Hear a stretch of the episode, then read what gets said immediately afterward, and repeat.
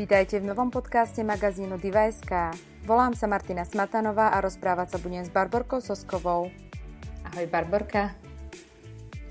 Ahoj Martinka. O, neubehli ešte ani dva týždne od toho rozhovoru, na ktorý čakal celý svet so Oprah Winfrey. A zdá sa, že v kráľovskej rodine, ktorá bola obvinená teda okrem iného aj z rasizmu, nezostal kameň na kameni, takisto ako nezostal kameň na kameni asi z tých vzťahov, ktoré boli donedávna celkom blízke Harryho a Williama a kráľovny a vôbec ostatných. A tak sa dnes o tom trošku porozprávame s Barborkou Soskovou, ktorá pre vás napísala sériu článkov zo skutočných udalostí uh, Harryho a Meghan. A nerozprávame sa s ňou náhodou, pretože Barborka pôsobila dlhé roky v Toronte, kde má možnosť poznať Meghan ešte predtým, než bola Harryho Meghan. A tak sa budeme rozprávať o tom, čo sa do článkov nezmestilo a čo sa aktuálne deje. Vítaj, Barborka. Ahoj, ahoj. Tak začneme z mosta do prosta. Povedz nám, koľko si uh, pôsobila v Toronte a kedy bol ten prvý okamih, kedy si Megan stretla? V Toronte Pamätáš som žila, pamät, to si pamätám, žila som tam 14 rokov a venovala som sa práci PR a komunikácie, ale hlavne teda aj novinárčine um, redaktorskej práci a keďže som mala na starosti červené koberce a premiéry filmov, seriálov, um, tak vlastne som prišla, takto som sa stretla aj s Megan, alebo do styku som prišla aj s hercami zo seriálu Kravaťáci, ako sa to u nás na Slovensku volá, alebo Suits, a v ktorom teda ona hrala jednu z tých hlavných úloh. No a bolo to vlastne na premiéru, už teraz neviem, že ktorej série, ale bolo to na jednej z tých premiér a a boli sme tam ako novinári na Červenom koberci ona teda prišla s tými ostatnými všetkými hercami a režisérmi a, a producentami a, a tam, tam to bolo také prvýkrát, ako ono ten seriál podľa mňa sa stal slávnym na celom svete alebo známym až potom, keď teda sa začalo riešiť jej meno v spojitosti s princom Harrym. Um, ono natáčalo sa to preto aj v Toronte, pretože uh, Toronto vo veľkom pripomína uh, New York, mesto New York, a v Kanade, keď sa točia filmy alebo seriály, tak sa platia o mnoho menšie poplatky a dane, takže veľa veľkých filmov, aj trhákov sa natáča práve tam.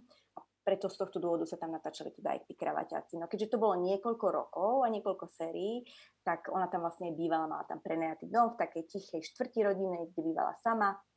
Vytvorila si tam strašne veľa priateľov a konexií Um, a vtedy ešte na začiatku bola taká dosť skromná. Ono, hneď od začiatku podľa mňa ona nebola veľmi hlavná úloha.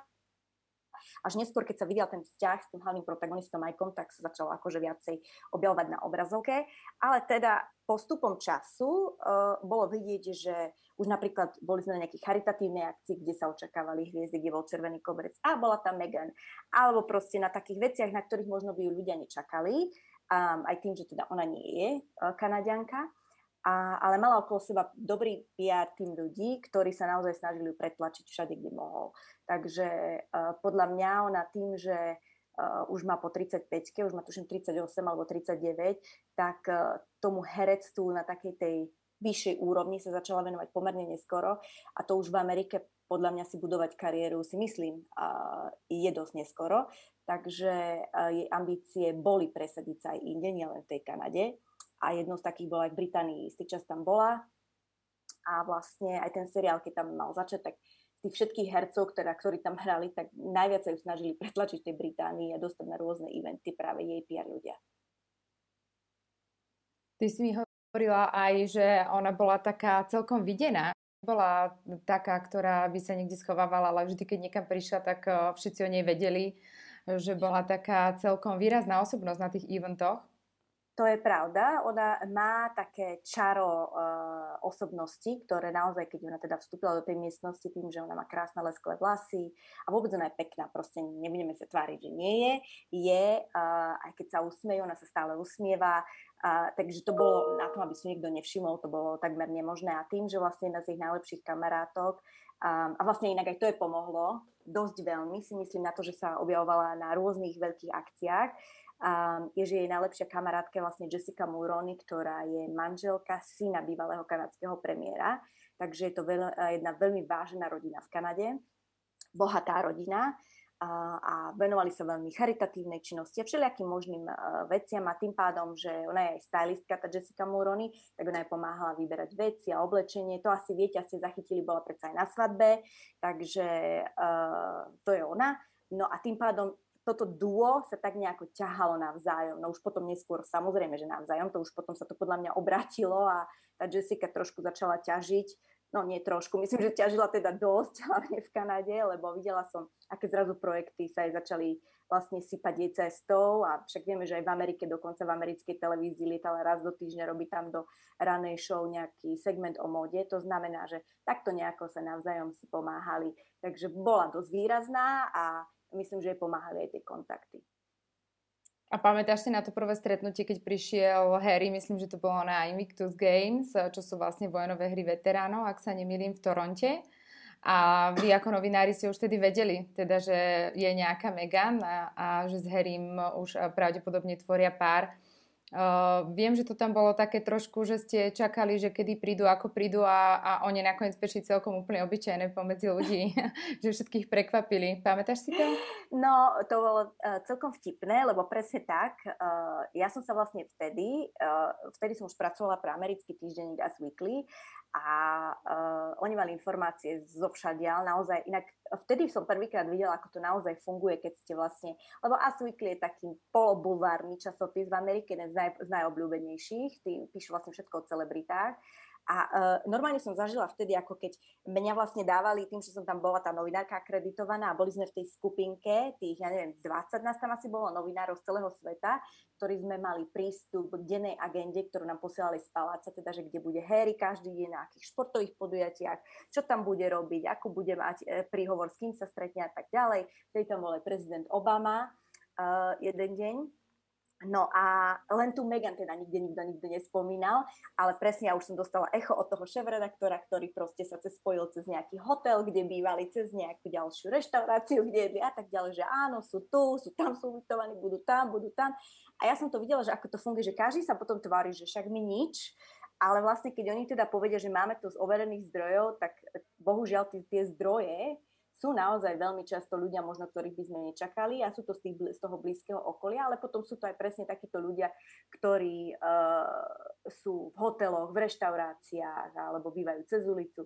No a a teda vedeli sme, že teda tu Megan, keď už žije v tom Toronte a sú tam tie Invictus hry a ešte to má taký pekný potón, lebo vlastne sú to hry ranených vojakov a veteránov, ktoré založil Harry a ktoré sú blízke jeho srdcu, tak sme vedeli, že strategicky a z PR hľadiska by to bol ideálne, ideálne na to, aby ju teda verejnosti predstavil. Ale tiež sme vedeli, a myslím, že to vedeli aj oni, že tie sumy za tú prvú fotografiu oficiálnu, kto bude mať, sa pohybovali v nehoráznych výškach a tým pádom tá súťaživosť a nervozita medzi novinármi a fotografmi bola citeľná od prvého dňa. A, a ja si myslím, že oni si to uvedomili, vedeli a takto teda urobili tak, že my sme teda nikdy nedostali uh, briefing, že kde s ňou príde. Uh, boli na otváracom ceremoniáli, ale tam ich teda posadili trošku ďalej od seba. Takže vedeli sme, že dobre, tak sú tu, ale nebolo vlastne nič potvrdené, lebo sa na seba nepozerali, nič. Uh, bolo to v takej kapacite. No a teda bolo to asi na druhý alebo tretí deň, bolo to na námestí v Toronte, ktorý je vlastne verejne, verejnosti prístupný. Tam sa ani vstupné neplatilo, lebo na niektoré tie akcie normálne ste skupovali listky. Bolo to vonku a hral sa tam, vozičkari tam hrali, tuším, že volejbal. No a teraz samozrejme tam nikto nebol, pretože sme, my sme mali Harryho napísaného úplne niekde inde a zrazu len prišlo také echo. Utekajte tam, idú.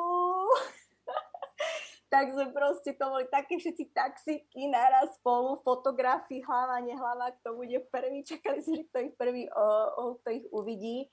A keď sme sa tam konečne dostali, tak presne sa tak úplne iba z takého nejakého e, z pivnice, alebo kde sú garáže podzemné, vyšli ruka v ruke, ona v roztrhaných rifliach, v bielej košeli, úplne akože neformálne, držali sa za ruky, mali nejakých pár e, dvoch, asi e, ochránku, dvoch ochránkárov okolo seba a len tak si vykračovali a už tam boli pre nich pripravené stoličky vonku. Tam prišli, si sadli a teda si pozreli celý ten zápas.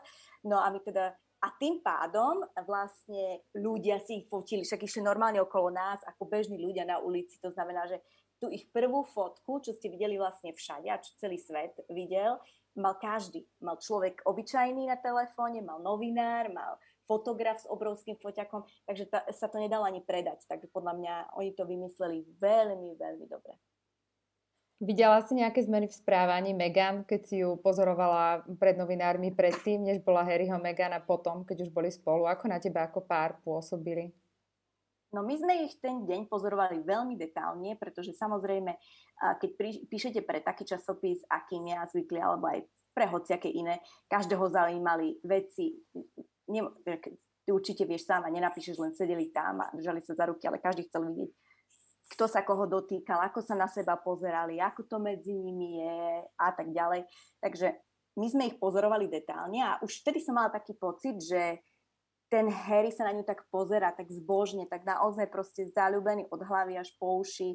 Dokonca potom na tých nasledujúcich dňoch, keď sme mali teda možnosť sa ho na niečo pýtať, tak vždycky sa našiel nejaký proste dobrovoľník alebo odvážnik, ktorý teda povedal, a čo Megan, aj keď sme vedeli, že to teda akože nemáme veľmi dovolené.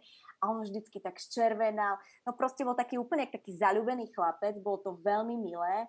Uh, ona, ja nehovorím, že bola nesympatická, ona ešte raz má veľké čaro okolo seba, bola hrozne milá, aj ku nám k novinárom už od začiatku, takže ja zo začiatku som naozaj nemala nejaké žiadne uh, pochybnosti o ich vzťahu, alebo o tom, ako tam funguje, alebo kto koho ja neviem, kto je dominantný, alebo uh, proste vieš, čo sa teraz strašne preberá, že teda uh, Meghan ho stiahla a neviem čo na tú, na tú druhú stranu do Ameriky, že ho ovplyvnila.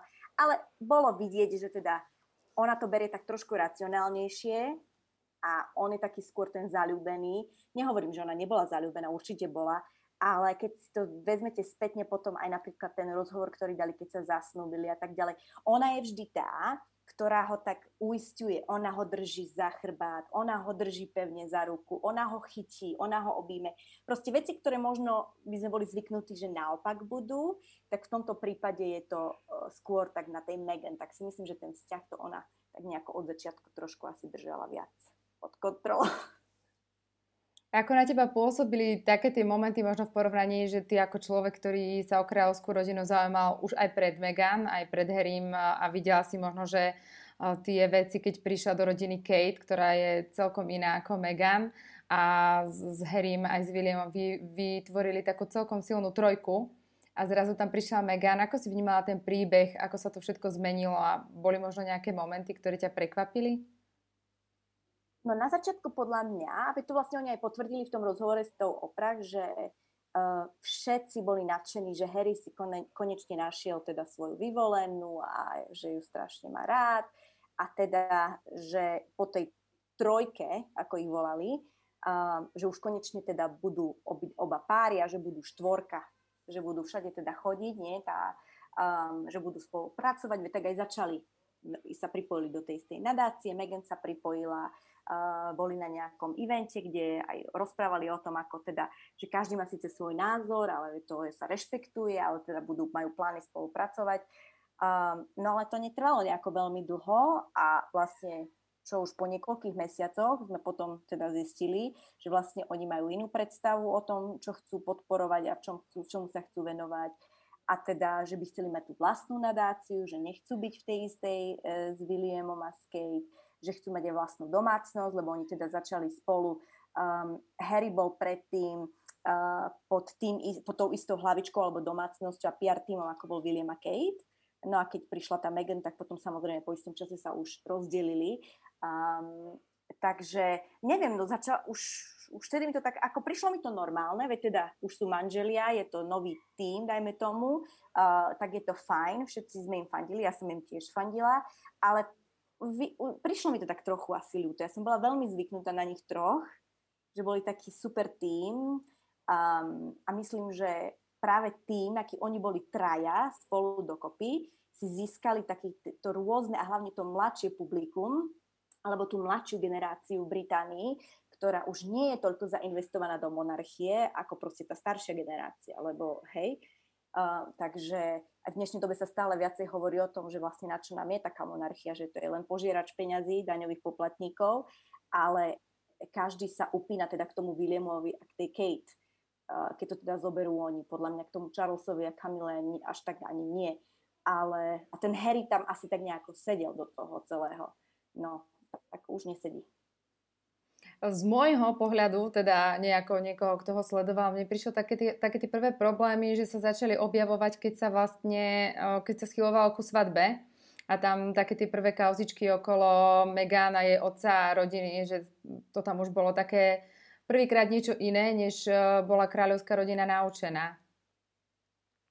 Pravda, to je pravda. Bolo to celé iné a myslím si, že ale mala som pocit, že oni boli aj ochotní a všetci boli veľmi priateľskí a, a myslím, že ju privítali s otvorenou náručou, veď to ona aj povedala v tom rozhovore, že na začiatku aj Harry to potvrdil, že boli všetci veľmi ústretoví voči nej a že dokonca ju prijali lepšie, ako si on myslel. Takže ja myslím, že tá vôľa tam všetkých bola. Určite to muselo byť pre nich náročné, nehovorím ťažké, ale hovorím náročné kvôli tomu, že predsa len monarchia je zviazaná konvenciami niekoľko rokov, stovky rokov a, a, a nejakú predstavu máme všetci o tej monarchii a zrazu príde, tam nejde podľa mňa ani o to, akej farby pleti ona bola, alebo teda je, ale tam skôr ide o to, že nie je Britka, že je z Ameriky a prišla do britskej monarchie, že bola rozvedená. lebo anglikánska církev má dosť prísne pravidla a tak ďalej. Takže ja si myslím, že toto celé možno, že bolo tak trošku náročné pre nich, ale myslím, že na začiatku to dávali celkom dobre. Tak kedy myslíš, že prišiel ten zlomový bod, že sa postupne rozhodli, alebo možno, že to bolo postupné rozhodnutie, možno, že pretiekol pohár trpezlivosti, že potom prišlo to prekvapivé oznámenie, že odchádzame, ideme preč a prečo najskôr vlastne Kanada a potom Amerika?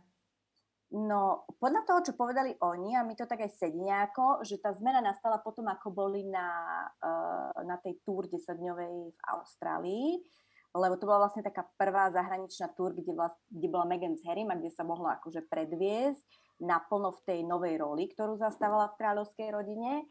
A samozrejme žala úspech ľudia ju všade čakali s ováciami, množstvo ľudí všade bolo na uliciach. Dokonca som ona počula také, že ona sa pýtala, že čo tu tí ľudia proste robia, že sú tu len kvôli mne. Hej, a že, že áno, že tak jednoducho to tak, tak to funguje. Že, um, takže aj to, ako vystupovala, to, ako rozprávala, ona si sama píše aj tie svoje reči, všetky, tak to na ľudí veľmi zapôsobilo v Austrálii a, a všade vlastne písali médiá po celom svete, ju vyspevovali a opäť možno, že ten Harry trošku šiel tak do pozadia. A ja si myslím, lebo oni sami povedali, že potom sa to zmenilo. A ja si myslím, že keď si spomínate, tak v 93. bola Diana v Austrálii s Charlesom a presne takýto podobný scénár sa tam udial, keď tá Diana bola všetkými obdivovaná a všetci chceli len ju a s ňou sa rozprávať a jej sa dotknúť a jej podať kvety a Charlesovi málo kto. A, a ona to žiarlil. A ja si myslím, že možno, že začali žiarliť na Megan, že si povedali, že sakra tak, ale nejaká Megan tu teraz nemôže, veď e, najprv ešte Charles a Kamila a potom kto akože naozaj by si teda mal zaslúžiť tieto ovácie a tie predné stanky je Kate a William, pretože oni sú ďalší následníci uh, na trón, alebo William je následník na trón a Kate sa stane budúcou kráľovnou a zrazu všetci rozprávali len o Meghan, o nikom inom. A, a ja si myslím, že nech je to už akokoľvek, Charles nechce druhú Dianu vo svojom živote, ani ju nepotrebuje. A, a možno, že to, a to sa asi, ja si myslím, že to bola tá príčina toho, že možno tie vzťahy a názory sa zmenili a ona potom aj povedala, nie, že uh, jej povedali, že je všade, že nech chvíľku si, nech sedí doma, nech nechodí, lebo všade je, všade je tvár, všade o nej píšu.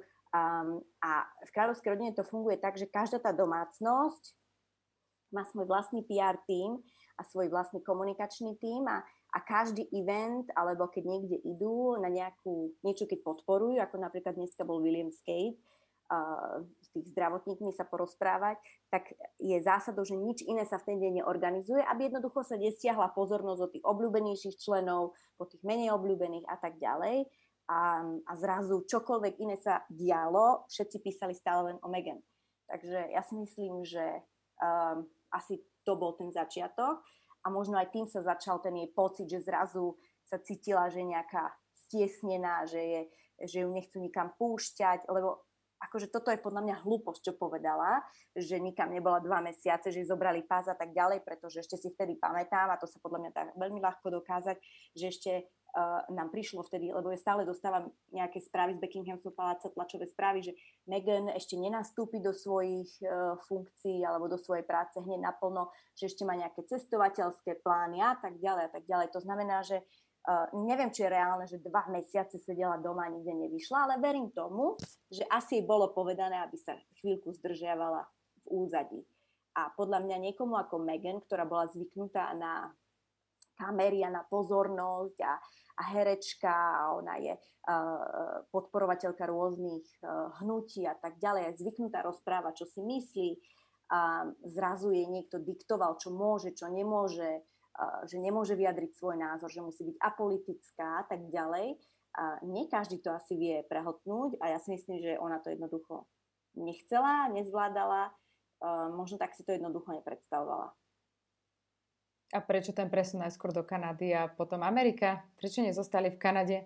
No, e, do Kanady šli s tým, že Kanada je súčasť Commonwealthu. To znamená, že e, oni keď ohlásili, že odchádzajú, oni nepovedali, že idú úplne nie naplno, povedali teda, že e, chcú sa venovať svojim vlastným projektom, ale že stále budú podporovať kráľovnú v nejakých oficialitách a veciach.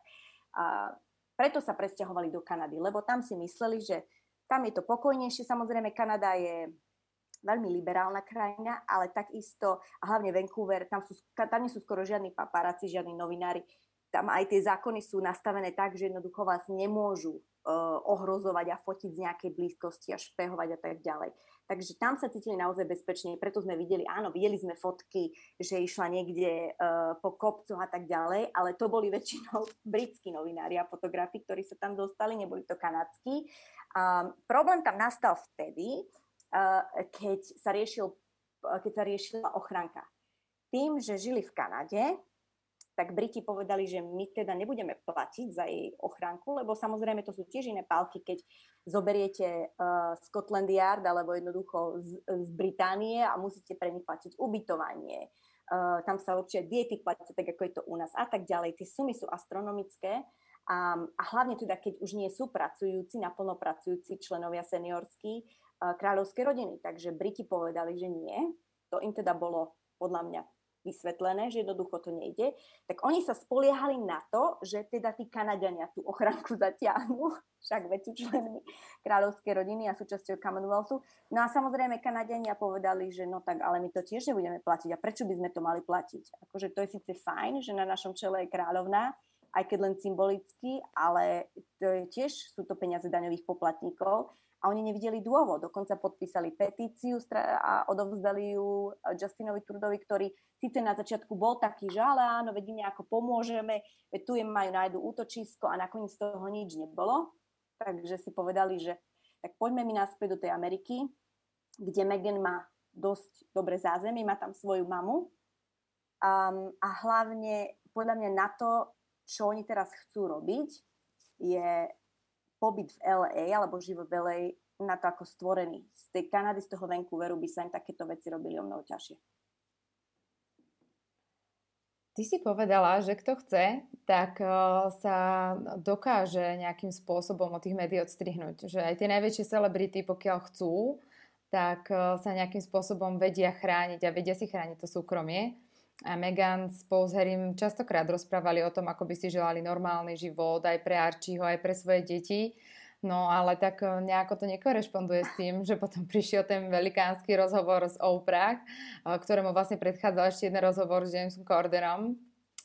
Tak uh, poďme asi rovno k tomu rozhovoru. Prečo myslíš, že sa rozhodli ísť napokon do takýchto celkom veľkých odhalení na to, že teda chceli žiť v súkromí?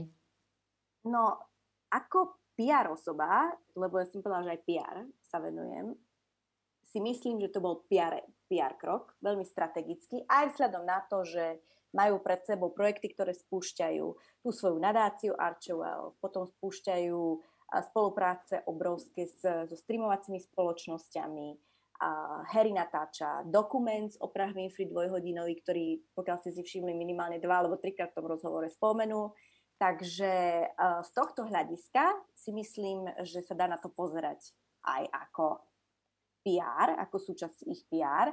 A z toho druhého hľadiska, ktorý teda sa snažili oni navodiť a ja nechcem zase nejaké pochybnosti, lebo to vedia len oni, čo je ten pravý dôvod, je teda, že uh, mala Meghan a Harry už mali pocit, že sa im nedarí žiť ten pokojný život, ktorý si teda vysnívali v tej Amerike, kvôli tomu, že tie britské médiá, lebo hlavne o tých Britoch sa hovorilo, stále ich rozmazávajú v nejakom nepeknom svetle, vyťahujú veci, ktoré nie sú pravdivé, podľa Megan a Harryho, lebo nesmieme zabudnúť, e, ja vždycky hovorím, keď sa ma niekto opýta na tento rozhovor, že sme počuli len jednu stranu je ťažko súdiť veci, aj keď ja nepochybujem a verím, že všetko, o čom rozprávali, je založené na pravde, lebo ja verím, že by nešli na kameru a nenatočili rozhovor, ktorý uvidia ešte ich deti, keď vyrastú. Lebo povedzme si rovno, tento rozhovor bude kolovať po svete ešte strašne dlho. Neverím, že by išli s nejakými klamstvami a najmenej teraz, keď Megan odkazuje prostredníctvom Oprah a Kiel King že má dôkazy na všetko, o čom rozprávala. Takže ja jej verím, len sa mi to zdá ako zbytočné uh, v tom smere, že vlastne povedali, že sú šťastní. Že teda majú tie projekty pred sebou, žijú tam pokojným životom, čakajú druhé dieťatko. Takže uh, trošku neviem, že čo... Uh, ja rozumiem, že Megan nechce, aby sa o nej zle písalo, ale presne ako si povedala, podľa mňa, um, a to, to úprimne ti poviem, lebo tých celebrít som vyspovedala niekoľko, pokiaľ nechceš, tak tie médiá, tí paparazzi ti v tom LA dajú pokoj. Pokiaľ nerobíš niečo kontroverzné, že na seba pútaš zbytočne pozornosť, tak nie si pre nich zaujímavá. To znamená, že nepredávaš tie obálky, takže ťa nebudú špehovať a fotiť a tak ďalej. Alebo potom jednoducho nereaguješ. A ona na jednej strane hovorí, že teda to nesleduje, áno, lebo tak povedala, že nesleduje tie správy, ale na druhej strane ju to hrozne trápi, čo o nej píšu a je to nespravodlivé a Palác sa aj nezastal a nič nevyvrátil. Možno keby s tým prišla hneď, ako sa presťahovali, tak by sa mi to zdalo OK a fair, lebo to by dávalo nejakú takú náväznosť. Ale po roku, keď žijú šťastný život, um, mi to príde skôr také, že týmto sa len narušia vzťahy ešte viac medzi Harrym a jeho rodinou lebo pre Megan toto môže byť uzavretá kapitola. Sú v Amerike, v Amerike ona teraz je nesmierne populárna, oslavujú ju za to, čo urobila, že bola odvážna, že povedala na kameru o svojich psychických a duševných problémoch, že obvinila kráľovskú rodinu z rasizmu, dokonca Hillary Clinton, Beyoncé sa aj zastali, takže tam ona je podľa mňa teraz naozaj niekde úplne hore. No len ten Harry, to ma trápi, že podľa mňa on aj keď povedal, že on chce tie vzťahy upraviť alebo napraviť, takýmto štýlom asi ich tak skoro nenapraví. Ty si ten rozhovor videla ešte v noci, si mi písala, kým my sme ešte len sa pozerali, že kde si to pozrieme, alebo aké sú také tie prvé volávky z médií, tak ty už si ho mala za sebou. Aký bol ten pocit? Lebo si sa celkom naň aj tešila, aj si bola plná očakávania, že čo napokon povedia je niečo, čo bolo také pre teba úplne, že wow, že teda, že toto si nečakala? Vedela som, že určite e, tým, že ako ho propagovali a tým, že prišiel celkom nečakane, opäť hovoríme o tom o páre, ktorý chcel žiť e, v, v pokoji a nechcel mať nič spoločné s nejakými veľkými médiami a publicitou. Uh, takže tým, ako zrazu, že teda dobre, že a ešte aj oprach, tak som vedela, že to nebude len rozprávanie o tom, ako sa starajú o sliepky a ako si žijú v peknom dome a teda, že čakajú druhé dieťa. Takže som vedela, že určite tam niečo bude, ale teda vôbec som nečakala, e, že uh, sa, alebo že teda začala rozprávať o tých svojich duševných a psychických problémoch.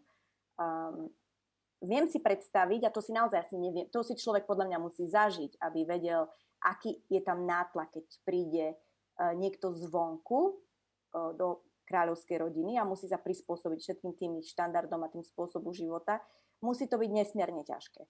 A, e, ale ona mi vždy prišla taká silná osobnosť a dokonca som mala pocit, že si to jeden čas aj užíval, lebo naozaj on je podľa mňa dovolil aj tá kráľovna aj dala také veci a také nadácie, také projekty, ktoré ju bavili, ako divadlo, ako ten Smart Works, kde pomáhala ženám, ktoré si hľadali prácu. Jednoducho, že to neboli také veci, ktoré by s ňou nemali nič spoločné. Takže ja som si naozaj myslela, že ju to baví a teda, že veď ona bola odvodlaná, všade o tom rozprávala, že to je život, ktorý akože teda ona vezme ako za svoj. To ma šokovalo úplne, keď povedala, že si chcela stiahnuť na život, že rozmýšľala, že by bolo lepšie, keby tu nebola že nebola poskytnutá pomoc. Um, no a druhá vec bola tá o tom, že teda povedali, že člen kráľovskej rodiny um, teda sa spýtal na farbu, akú farbu pleti bude ich potomok a čo to bude znamenať pre monarchiu, čo to bude znamenať vôbec, ako to bude vyzerať na vonok a tak ďalej. To boli tieto dve veci, uh, som podľa mňa nečakal absolútne nikto, podľa tých reakcií o to podľa mňa nečakala ani ona Um, aj keď teda musím povedať, že Oprahona má taký ten svojský prejav a tu, a tu bol presne ten, aký som si aj myslela, že mať bude. Um, takže toto boli tie dve veci, ktoré uh, sú mi nesmierne ľúto. To je, uh, myslím, že je dôležité o tom, že sa o tom rozpráva. Myslím, že je to od nej veľmi odvážne, že o tom porozprávala. Ale na druhej strane to len otvorilo zase nejakú situáciu alebo nejaké veci v tej rodine a v tej monarchii, ktoré teraz všetci chcú vedieť, kto to teda bol. Lebo oni obidvaja teda, že nebudú hovoriť, lebo že by ich to úplne zničilo.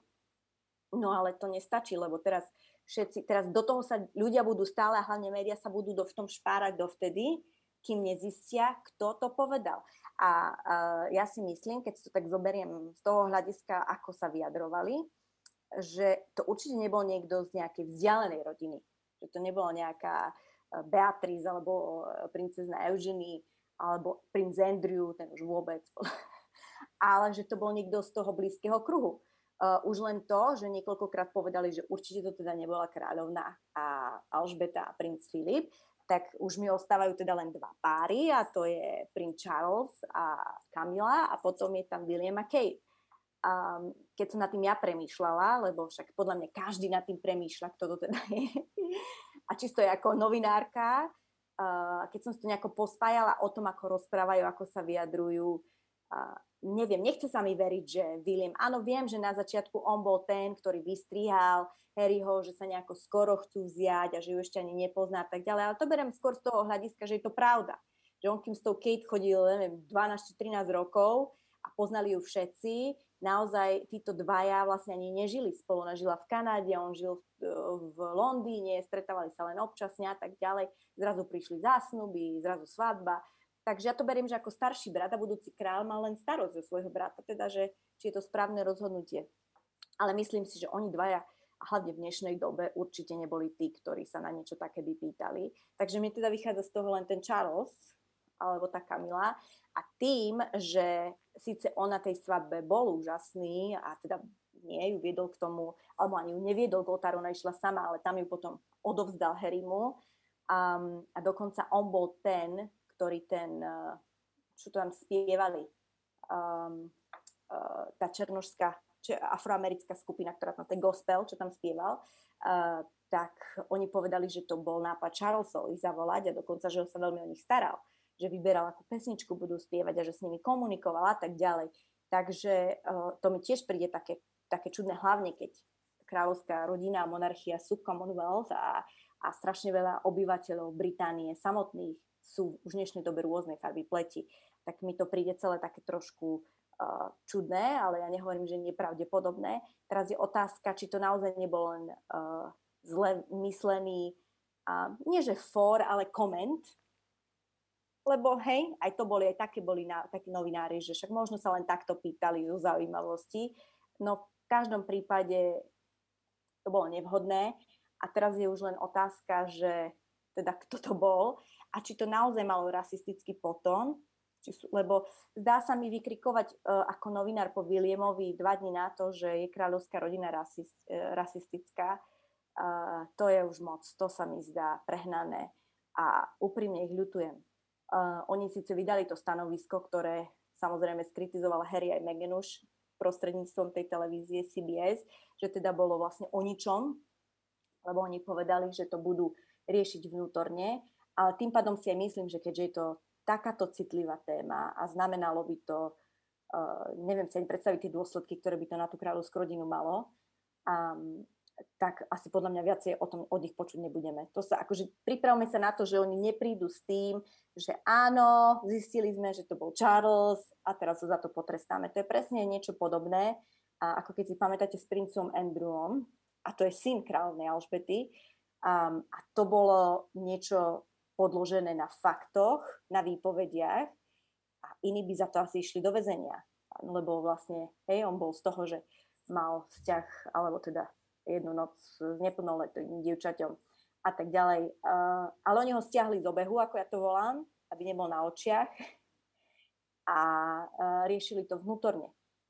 Takže, a to je syn.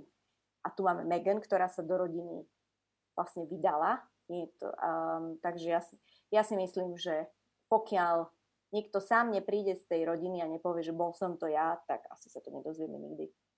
Alebo teda, pokiaľ sa nenahnevá Harry a Meghan a neurobia druhý sit down a nepovedia to. To ma presne napadlo, že alebo pokiaľ to nepovie Meghan a Harry, pretože zdá sa, že oni sú celkom aj takí sklamaní tou reakciou. Vlastne presne, keď sa Williama ešte novinári pýtali, že či je jeho rodina rasistická, tak vtedy ešte teda tak odvrkol, že ja priznal, že s Harrym ešte nehovoril, čo sa už teda ale medzičasom pár dní zmenilo a sú tu už aj nejaké prvé informácie, ako ten rozhovor prebiehal a čo si vzájomne povedali. A ty si mi aj spomínala, že dokonca Megan tvrdí, že má dôkazy, tak možno, že ich budú chcieť ťahať. Víš, toto je pre mňa takéto ďalšie nešťastné, že ten rozhovor skončil tak, že povedali, že viacej sa k téme vyjadrovať nebudú. A, a neprešli ani koľko týždeň a zase sa vyjadrujú, ale čo je podľa mňa nešťastné je to, že moderátorka televízie, ktorá kedysi uh, bola prvá, ktorá uverejnila prvé zábery po nehody princeznej Diany. Um, ešte si pamätám vtedy aj uh, dokonca britské médiá podávali kopu sťažnosti na to a zdalo sa im to absolútne hnusné a nevhodné. A dokonca brat Diany uh, tiež sa k tomu vyjadroval, že uh, aké je to odporné.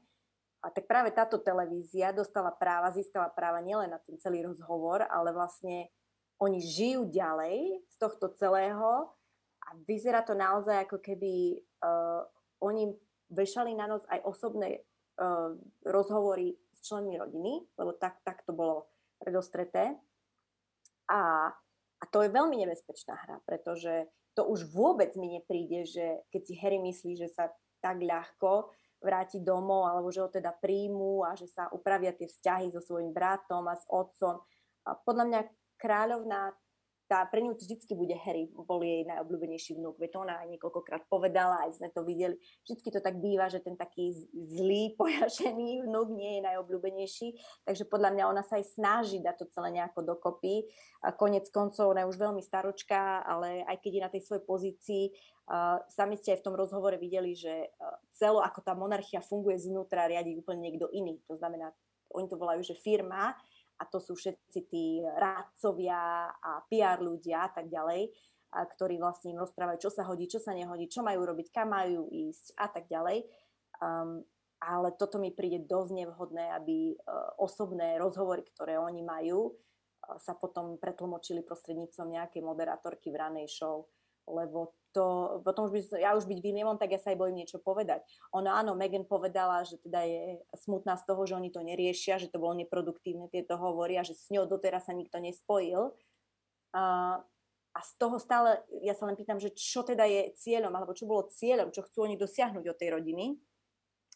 A teda vyzerá to, že oni chcú len to, aby oni vyvrátili verejne konečne, alebo teda povedali, že tie veci, ktoré píšete o Megan a ste písali, neboli pravdivé, nie sú pravdivé, dajte jej už pokoj. Uh, jednoducho by to dementovali. A tak, tak to z toho vyšlo, že ona na to čaká. No neviem, ale uh, po obvineniach z rasizmu a z toho, že jej neponúkli pomocnú ruku, keď mala psychické a mentálne problémy a keď rozmýšľala nad tým, že si siahne na život, je také jednoduché len vydať nejaké uh, stanovisko, že dementujeme všetko, čo sa zle o nej napísalo. Mne to hlavne príde kontraproduktívne, že ona očakáva nejaké ospravedlenie možno aj od médií, ale práve tie britské médiá si ešte viacej proti sebe poštvala. Tam nejakým spôsobom to, ako sa snažili očistiť tie svoje kroky, aj, aj ten odchod celkový z Británie, tak si myslím, že Británii im to určite nevypálilo tak, ako si to predstavovali. Možno v Amerike áno, ale v Británii určite nie a pokiaľ som dobre zachytila, tak Harry by sa čoskoro v Británii mal objaviť, ona teda asi nie, keďže čaká druhé dieťatko, ale Harry ho čakajú nejaké povinnosti teraz najbližšie. No, no, tak to inak bude veľmi zaujímavé. Ono, uh, oni sú nastavení tak aj v tej monarchii, že videla si, že hneď na druhý deň oni pokračovali v tom svojom oficiálnom programe. Nemôžu teraz sa tam zabedniť e, na to, v tom paláci a teda nevychádzať von. Takže si myslím, že v júni má byť to odhalenie sochy eh, venovanej princeznej Diane, kde teda sú obidva, by mali byť obidvaja bratia prítomní, keďže to bol vlastne ich projekt a ich nápad. Princ Filip bude mať 100 rokov tento rok, takže a to bude určite nejaká veľká oslava, aj keď neviem v rámci toho covidu, že ako veľmi to bude verejné. A, no bude to ešte podľa mňa zaujímavé. Akože táto sága podľa mňa vôbec ešte neskončila. Oni vlastne že aj kalkulovali, že pokiaľ by princ Harry momentálne bol na operácii srdca, tak by ten rozhovor posunuli. Trošku spolu riešili, že teda, že či to vôbec môže prežiť alebo nie. To už mne prišlo také celkom ceštiaru riešiť až takýto moment. No oni vlastne, tá Gail povedala to v tej, ona má aj svoju vlastnú show na rádiu Sirius v Amerike a jej sa tam niekto pýtal, že veľa ľudí, veľa ľuďom sa, hlavne Británii sa to zdalo absolútne nevhodné poskytnúť, alebo teda nie, že poskytnúť, ale zverejniť ten rozhovor v čase, keď ten princ Filip ležal v nemocnici dlhodobo, nikto nevedel, čo s ním je. Áno, musel podstúpiť operáciu srdca, ale predsa len tie informácie sú len tie v médiách, ktoré poskytne palác. To znamená, že nikto nevedel, ako skutočne na tom je a určite sa mnohí obávali, že či vôbec tej nemocnice sa vráti domov. Takže za to bola kritizovaná aj Harry, aj Meghan a vtedy tá Gail vlastne povedala, že ten rozhovor sa natáčal predtým, ako teda on odišiel do nemocnice, aj ten dátum vysielania bol schválený predtým ale že mali dohodu, že ak by umrel dovtedy, tak teda ho stiahnu ten rozhovor. Ale opäť, zase mi to príde informácia ako, no neviem, že či chcem toto počuť, ja zra, ako neviem, mi to príde celé, že sa príliš vyjadrujú a angažujú tá televízia, oni proste z toho žijú, je mi to jasné, oni z tej publicity žijú, majú o čom rozprávať, sú jediné médium na celom svete, ktoré teda sa hej, uh, alebo chváli, alebo uh, ktoré rozpráva veci, ktoré sú povedané priamo od Harryho a Meghan im, takže exkluzívne všetko vedia. Uh, no ale príde mi to mimo, už príde mi to cez čaru. Kto vie, čo bude, či princ Harry vôbec si pamätá to, čo si hovorila, že vlastne tá istá televízia, ktorá odvysiela rozhovor, tak je tá istá, ktorá zverejnila fotografie jeho mamy Diany krátko po nehode, ktorú odsúdil No. Celkovo, keď sa vyjadrovali k tomu rozhovoru odborníci na reč tela, tak poukazovali na to, že ako náhle prišlo na zábery Harryho, alebo keď začal rozprávať on, tak vyzeral až skôr, ako keby nechcel moc rozprávať, že si niekoľkokrát rozmyslel, čo povie. Myslíš, že vedel, alebo bol si vedomý toho, že tá Aha. televízia má tie práva a vôbec čo to spustí, tie následky? Ja si, ja si myslím, že asi nie. Asi v tom momente ani nešlo o to, že ktorej televízii to poskytnú, ale išlo o to, ktorej produkčnej spoločnosti. A to bola produkčná spoločnosť Oprah Winfrey. Uh, Megan chcela Oprah, Oprah chcela Megan a rozhovor s Megan už dávno, ale ona to musela zamietnúť, pokiaľ bola súčasťou kráľovskej rodiny a tak ďalej. Takže ona sa k tej šance chytila, keď ju Megan oslovila. A to, že potom prišla tá spojitosť toho, že Oprah a CBS, kde pracuje vlastne aj redaktorkou, tá je najlepšia kamarátka Gail, um, sa to nejako spospolo. Ja si myslím, že je, on si to nedal tak dokopy hneď okamžite, hej. A už teraz asi, keď to začali médiá vyťahovať, tak možno, že sedí doma a rozmýšľa, že aha, tak asi to nebolo veľmi šťastné, ale um, a čo, čo sa ma pýtala ešte? Že či to tiež na teba tak pôsobilo, že, že viac menej bol ja, ten Harry áno. ten, ktorý moc nechcel ja, rozprávať hej. o tých veciach, že to z neho liezlo ako z chopatej deky. Tak, tak, tak. Áno, a inak to ti poviem, áno, áno, keď si zoberieš, toto boli také veci, ktoré mne osobne na tom rozhovore trochu vadili. Ja viem, že Uh, možno sa nepatrí hovoriť o tom, že čo a ako to pôsobilo, že mňa sa pýtali také, že či to na mňa nepôsobilo, že ona tam ako, ako herečka. No mne to prišlo trošku také zdramatizované celé, aj tými pauzami dlhými, aj tými zábermi, keď dlho mlčala, potom zase oprach tými svojimi what a tými svojimi vypulenými očami a reakciami a otvorenými ústami. Proste toto sú veci, ktoré ja viem, ako funguje um, tie najobľúbenejšie relácia talk show v Amerike a v Kanade. A táto dramatizácia k tomu patrí, aby vyvolala v ľuďoch väčší záujem, väčšiu pozornosť, lebo keby to bolo monotónne v nejakom smutnom duchu, tak podľa mňa po 15 minútach možno aj stratia polovicu sledovateľov. Takže toto mi to také prišlo, že tá Megan nerozprávala len tak z hlavy, podľa mňa, že ako my sa teraz dneska rozprávame, že sa ma pýtaš a že čo ja ti poviem, že ako to cítim, ale podľa mňa to bolo predpripravené, veď dokonca oprach je aj známa tým a ona to aj povedala, že uh, nie je jedno, s kým ona robí rozhovor, ona vždycky na začiatku rozhovoru sa s tou uh, osobou uh, dohodne, aký chcú výsledok toho rozhovoru. To znamená, ona povie, čo ona chce dosiahnuť tým rozhovorom a, a ten, koho ona spoveda, povie, čo oni chcú dosiahnuť tým rozhovorom. A tak si to nejako spoja, aby boli teda spokojné obidve strany a dosiahli obidve, čo chcú. Takže ja verím, že oni prediskutovali tieto otázky, veď konec koncov aj povedala Oprah na začiatku, že žiadne otázky nie sú mimo, uh, mimo diskusie. No a potom prišiel Harry a, a ten už odmietol odpovedať na niektoré otázky. Uh, bolo na ňom vidieť, že premýšľa, ale to zoberme aj z takého hľadiska, že Harry vyrastal v rodine, kde celý život mu bolo ho, uh, do hlavy vlastne vtlkané, že na otázky novinárov, hlavne osobné, odpovedaš no comment Jednoducho oni nekomentujú na osobné otázky. A zrazu sa ho pýta otázky o blízkych rodinných členoch, o veciach, ktoré sa stali jemu a jeho žene, o veciach, ktoré sú citlivé, o veciach, ktoré môžu zmeniť vlastne vzťahy a veci uh, navždy už. To znamená, že ona keď sa ho niečo opýtala, tak bolo vidieť na ňom, že on si to v tej hlave rýchlo preklada, že čo z toho môže byť a, a či to teda chce naozaj podľa toho, podľa mňa on odpovedal. Lebo ja, ja som to tak vnímala. To znamená, že on nie je zvyknutý, on nemá taký tréning, ako má Megan, ktorá chodí na červené koberce a ktorá robí, uh, propaguje svoj seriál a tak ďalej. Uh, nemá on ten nácvik toho, ako sa uh, riešia otázky novinárov. To bolo vidieť aj na tých uh, hrách tých vojnových veteránov. My keď sme sa ho niečo pýtali, my sme vždy museli, musel to byť okruh otázok, ktorý sa týkal daného dňa, daného športu, alebo teda tých vojakov. A on má taký ten svoj, tie svoje odpovede, také tie zabehnuté, čo majú všetci. Nič nejakého nového alebo ja neviem, nečakaného nikdy neodpovedal.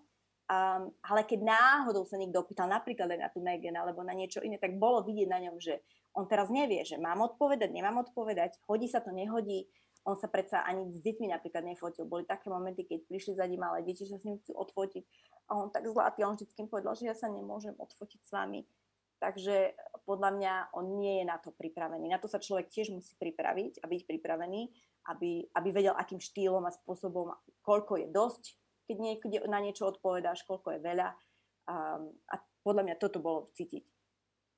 Ťažko povedať, či tie vzťahy vôbec napraví, pretože na Williamovi tie dva dni na to, keď bol na navšteve tej školy niekde v západnom Londýne, alebo kde to bolo, tak bolo vidieť, že je veľmi nahnevaný a teda sú tam aj nejaké náznaky, že aj Kate je celkom zarazená a nešťastná minimálne kvôli tomu, že sa opäť vytiahla tá kauza s tými šatami malej Charlotte z tej svadby Ty si aj spomínala, že vlastne niektoré, nie všetky veci ti sedeli, ktoré tá Megan rozprávala, že to možno nebolo celkom až tak, ako to rozprávala.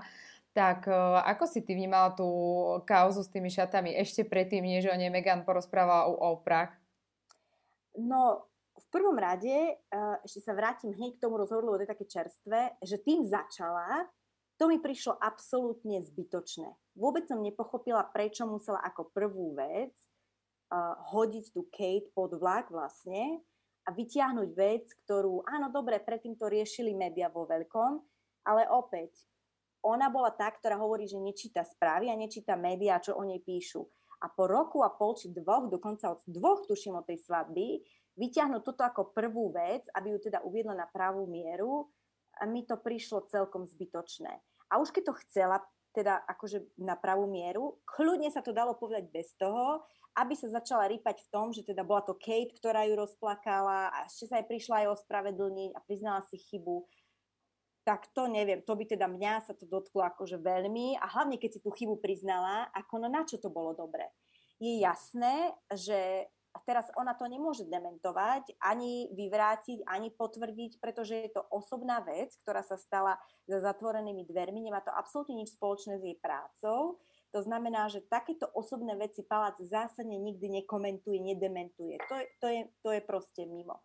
Uh, takže ona sa nemôže ani brániť Hej, tak teraz ako, mne to tak príde, že sa otočili tie taň a teraz Megan ju jej povedal, čo sa stalo, ale Kate sa nemôže brániť. A teraz kde je pravda? Boli aj také, že novinári povedali, že nie, že určite to bolo naopak a že potom plakali obidve, veď to bolo emocionálne, však pred svadbou, však sami dobre vieme, aké to je, všetci sme vystresovaní, hlavne nevesty, potom aj také, že Megan jej zabuchla dvere pred nosom, keď jej donesla kvety a vyhodila do koša. A to už sú také hlúposti, ktorým ja veľmi nevenujem pozornosť, lebo to už, uh, ono si treba uvedomiť, že tí britskí novinári a hlavne po tomto rozhovore, že teraz budú o mnoho viacej brániť tú, tú kráľovskú rodinu, tú svoju Alžbetu, lebo či chceme alebo nie, v tom konečnom dôsledku, aj keď oni teda hovoria, že Alžbeta a princ Filip vždycky boli na jej strane, najviac tento rozhovor a všetko, čo sa teraz deje, uh, ublíži jej, pretože monarchia je kráľovná Alžbeta hlavne. Takže či chcú alebo nie, tak to proste bude. A tí Briti sa jej budú zastávať. To je ich kráľovná, to je ich rodina a nejaká Meghan tu teraz príde a začne im tu rúcať. Um, takže ja si myslím, že to nie je veľmi šťastné. To, takže toto mi prišlo absolútne mimo. A potom tie ďalšie veci, ktoré sme sa bavili, ktoré mi nesedeli, uh, sú napríklad s tým titulom. Hej, z toho princa. Ona sa tam teda rozčulovala, že jej syn mu odopreli princ, eh, titul princ a s tým súvisiacu ochranku. A ona teda má pocit, že to bolo kvôli tomu, že jej syn eh, bude uh, možno malšej farby pleti, že teda zmiešanej farby pleti. Uh, presne. Ale faktom je, že ešte predtým, keď, sa, keď si pozrite všetky správy, keď sa narodil malý Archie, ešte dokonca aj predtým, všetci odborníci na protokol a tak ďalej písali, že ani nemôže mať titul princ, pretože podľa toho patentu z roku 1917, tuším, um, keď bol král George V, ten titul dostávajú len priami potomkovia na trón. To znamená, že on ten titul dostane, ale až keď pôjde na trón Charles, nie Alžbeta. Hej, lebo už potom je priamy, už je synom kráľa, takže už tedy má na to nárok. No a čo sa týka tej ochranky, je to viazané k tomu, pretože keď tá ochranka je platená z tých peňazí daňových poplatníkov. A uh, predstavte si, že každý mal, veď ani princezna Beatrice a Eugenie nemajú platenú ochránku, platia si to sami, pracujú. A dokonca Charles ešte predtým, ako sa nejaká Meghan objavila na scéne, povedal, že on keď sa dostane na trón a zostane na trón, tak on ešte to chce zoštihliť tú monarchiu tých pracujúcich uh, seniorských kráľovských členov, iba po toho Williama a po Kate, pretože si uvedomuje, koľko peňazí stoja ročne uh, tých daňových poplatníkov. To znamená, že toto bolo podľa mňa nefér, takéto tvrdenie a určite pochybujem, že to malo niečo spoločné s farbou pleti. Eh, ako bude mať ich syn alebo dcera, keby sa narodila, keď sa narodí. Takže uh, to bola tá ďalšia vec. No a potom sú to tam len také veci, že ona rozprávala, že tá farba pleti toho ich potomka sa riešila strašne veľa, keď bola tehotná a tak ďalej. Potom prišiel Harry a on povedal, že to bolo hneď na začiatku, keď ešte len s Megan chodili, že sa to riešilo jej farba pleti. Takže to boli také veci, ktoré naozaj človek len keď si buď ten rozhovor pozrie viackrát, tak to zachytí, alebo proste dávaš pozor a sa sústredíš a máš nejakú takú tú uh, knowledge alebo tú vedomosť o tom, ako tá monarchia funguje už predtým, čo ja teda mám. Ani neviem, či to je dobré alebo zlé, ale tak teda akože mám. Uh, takže to sú také veci, čo uh, mi potom prišli, že možno tú dôležitú časť, o ktorom ten rozhovor možno mal byť, a to je uh, to psychické zdravie a mentálne zdravie, odsunulo úplne niekde na bok a ľudia začali, uh, však Piers Morgan v Británii povedal, že ani on jej to neverí a A to, je, to sú presne tieto veci, ktoré nesedia, ktoré potom znižujú hodnotu toho rozhovoru. Piers Morgan ale odišiel kvôli tomu, že zo svojej práce, áno, už mal toho dosť, jo, ale, ale pravda je taká, že predtým sa Megan zviditeľňovala aj cez neho. Áno, áno, no však veď on bol vlastne z tých prvých ľudí, lebo však on je významná osobnosť uh, televíznych obrazovek Británii a vieme už teraz, že minimálne o 300 tisíc divákov prišli tým, že on odišiel. Aj keď uh, mnohí, ktorí sa poznajú, povedali, že aj to bol PR krok, ktorý on urobil, lebo uh, on je človek, ktorý si váži uh, slobodu slova. Pre neho je to viac ako čokoľvek iné. A keď ju nemohol mať, alebo keď cítil cenzúru, tak odišiel ako zo CNN, um, aj z nejakej inej relácie. Toto už bol tretia, tuším, relácia, z ktorej odišiel. Presne kvôli tomu. Um, ale podľa mňa tá jeho hodnota len tým narastie. A ten, kto ho ďalší uchytí, bude vyhra, to vyhra, to si povedzme na rovinu. No ale áno, a tým, že on je taká výrazná osobnosť, tak na začiatku, keď sme sa bavili o tom, ako uh, Megan a ten PR tým sa snažili ju vlastne nejako pretlačiť alebo dostať na tie rôzne podujatia do povedomia v tej Británii kvôli tým uh, kravaťakom, tak uh, ona sa stretla aj s Piersom Morganom, lebo vedela, že to je tiež dobrý, do, dobrá spojka, čo sa týka uh, hej, britského showbiznisu a britských médií. No ale tým, že potom ona ho nepozvala na tú svadbu, no tak sa urazil. Um, a začal byť uh, veľmi silne, začal bojovať proti nej. To už tiež mi prišlo asi trochu také, mne sa to zdalo už osobné a tiež až prehnané, lebo on už potom naozaj tiež vyťahoval veci, už aj keby čokoľvek si obliekla. Napríklad áno, ja súhlasím s tým, že mnoho tých správ a tých headlinov, ktoré o nej vychádzali, akože čo má oblečené, aký lak má na nechtoch, a ako si drží často brucho a, a je avokádový toast, boli mimo a boli cez čiaru a boli nefér. Um, ale zase neviem, že či to je až také, aby sme teraz rúcali eh, britskú monarchiu kvôli nim. Keď by sme sa rozprávali o dvoch otázkach na záver, tak ma napadajú len dve. Prvá, čo myslíš, aké dôkazy môže Harry z Meghan vyťahnuť? Čo môžu mať? No vieš čo, oni tvrdia, že majú všetky dokumenty uh, ohľadom uh, tých tvrdení, ktoré oni povedali uh, v, tej, uh, v tej show alebo v tej talk show alebo v tom rozhovore. To znamená, že mne z toho vychádza len, že majú maily, um, možno SMS-ky, uh, kde možno Harry kontaktuje niekoho z tej rodiny a hovorím o tom, že Meghan má psychické problémy. Aj keď teda, vlastne, keď si zase zoberieme spätne, kým Meghan povedala, že vlastne ona išla za PR, ona nepovedala, že išla za členmi rodiny, aby jej pomohli. Išla za PR, alebo nie za HR, takto za HR. To znamená, ktorí majú na starosti zamestnancov. Je mi jasné, že ale asi keď si Megan, tak nepôjdem asi na HR, ale však veď aj Harry mal problémy a som rozprával, veď jedna z vecí, ktoré oni uh, dosť propagujú a pomáhajú, je podpora mentálneho uh, zdravia a duševného zdravia. Takže on sám sa liečil po smrti mamy, on dlhodobo vedel on o tom aj všade rozpráva, on vždy o tom rozpráva, uh, ako trpel, ako ho to ovplyvnilo psychicky a emocionálne a že chodí aj na všelijaké terapie. Takže mne príde čudné, že by to odopreli Megan, keď to potrebuje a hlavne ešte, keď je tehotná. Um, ale potom, keď sa pýtala tá opra Harryho, že teda, že či ona, on to povedal aj rodine, on predsa v tom rozhovore povedal, že on sa hambil priznať sa tým rodine. Tak opäť neviem, že z toho mi nevychádza, že, tej rodi, že tá rodina o tom vedela. Že o tom vedeli len zamestnanci. Um, tak neviem, no to sú také veci, že Uh, Jasne, no a to budú tie dôkazy podľa mňa, budú tie SMS-ky možno, nejaké e-maily, lebo veď vieme, že vlastne teraz palác na dru- z tej druhej strany, keď sa na to pozrieme, tak vyšetrujú tvrdenie bývalých zamestnancov, ktorí odišli práve kým slúžili uh, pre tú domácnosť Megana Harryho, um, z toho, že Megan ich šikanovala.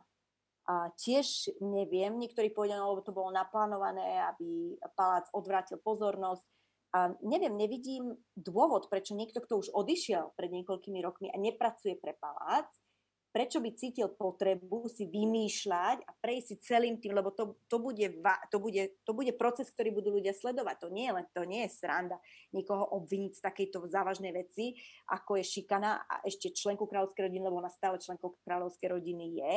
A, takže neviem, prečo by niekto do toho išiel, hlavne keď už pre nich nepracuje, a že by si to vymyslel. Oni tvrdia, že majú dôkazy, teraz Megan a zase s Harrym tvrdia, že oni majú svoje dôkazy, teraz chcú zase vidieť, aké dôkazy majú, má palác. No a to bude takýto akože podľa mňa celkom taký nekonečný príbeh. Takže to je vlastne posledná otázka na záver. Čo myslíš, čo bude ďalej? Najbližšie dni, možno najbližšie obdobie? No ešte ja si myslím, že tá telka CBS sa na tom bude priživovať ešte dlho, lebo im to zdvíha sledovanosť a keď uh, Harry a Meghan cítia potrebu niečo sa vyjadriť a zdá sa, že cítia tú potrebu, že to jednoducho si nenechajú pre seba, ako to tvrdili počas toho rozhovoru, tak to budú riešiť cez nich, cez Oprah a cez tú CBS, cez GL. Um, ale myslím si, že tak ako som povedala na začiatku, nemyslím si, že sa dozvieme, pokiaľ to niekto nevyhrabe nejaký zamestnanec alebo nejaký dôkaz oni nesprostredkujú, um, že palác oznámi, kto to teda bol a kto mal tieto nemiestne rasistické poznámky, teda dajme tomu. Čo sa týka tej šikany, uh, to sa bude asi naťahovať. To predpokladám, že uh, budú veci, ktoré uniknú médiám, lebo uh, ten palác asi bude cítiť potrebu sa nejako brániť. Uh, no podľa mňa ešte sa pripútajme a ešte sme neskončili ešte to pôjde ďalej. Určite si nemyslím, že zrazu utne zajtrajškom a že nebudeme čítať o celej tejto veci nič. Tak to asi nie. Toto sa ešte bude ťahať týždňa, aj nie mesiace. Ja si to tiež myslím. Tak ale aspoň budeme mať dobrý dôvod stretnúť sa znova. Ďakujem, Barborka, že si tu bola s nami. Barborka určite nekončí a môžete si čítať jej ďalšie články u nás na Diva.sk a my sa určite stretneme na budúce pri ďalšom príjemnom pokeci o nejakej celebritke možno. Ahoj. Ďakujem, ahoj. Čaute. Kliknite si pre novinky každý deň. Diva.sk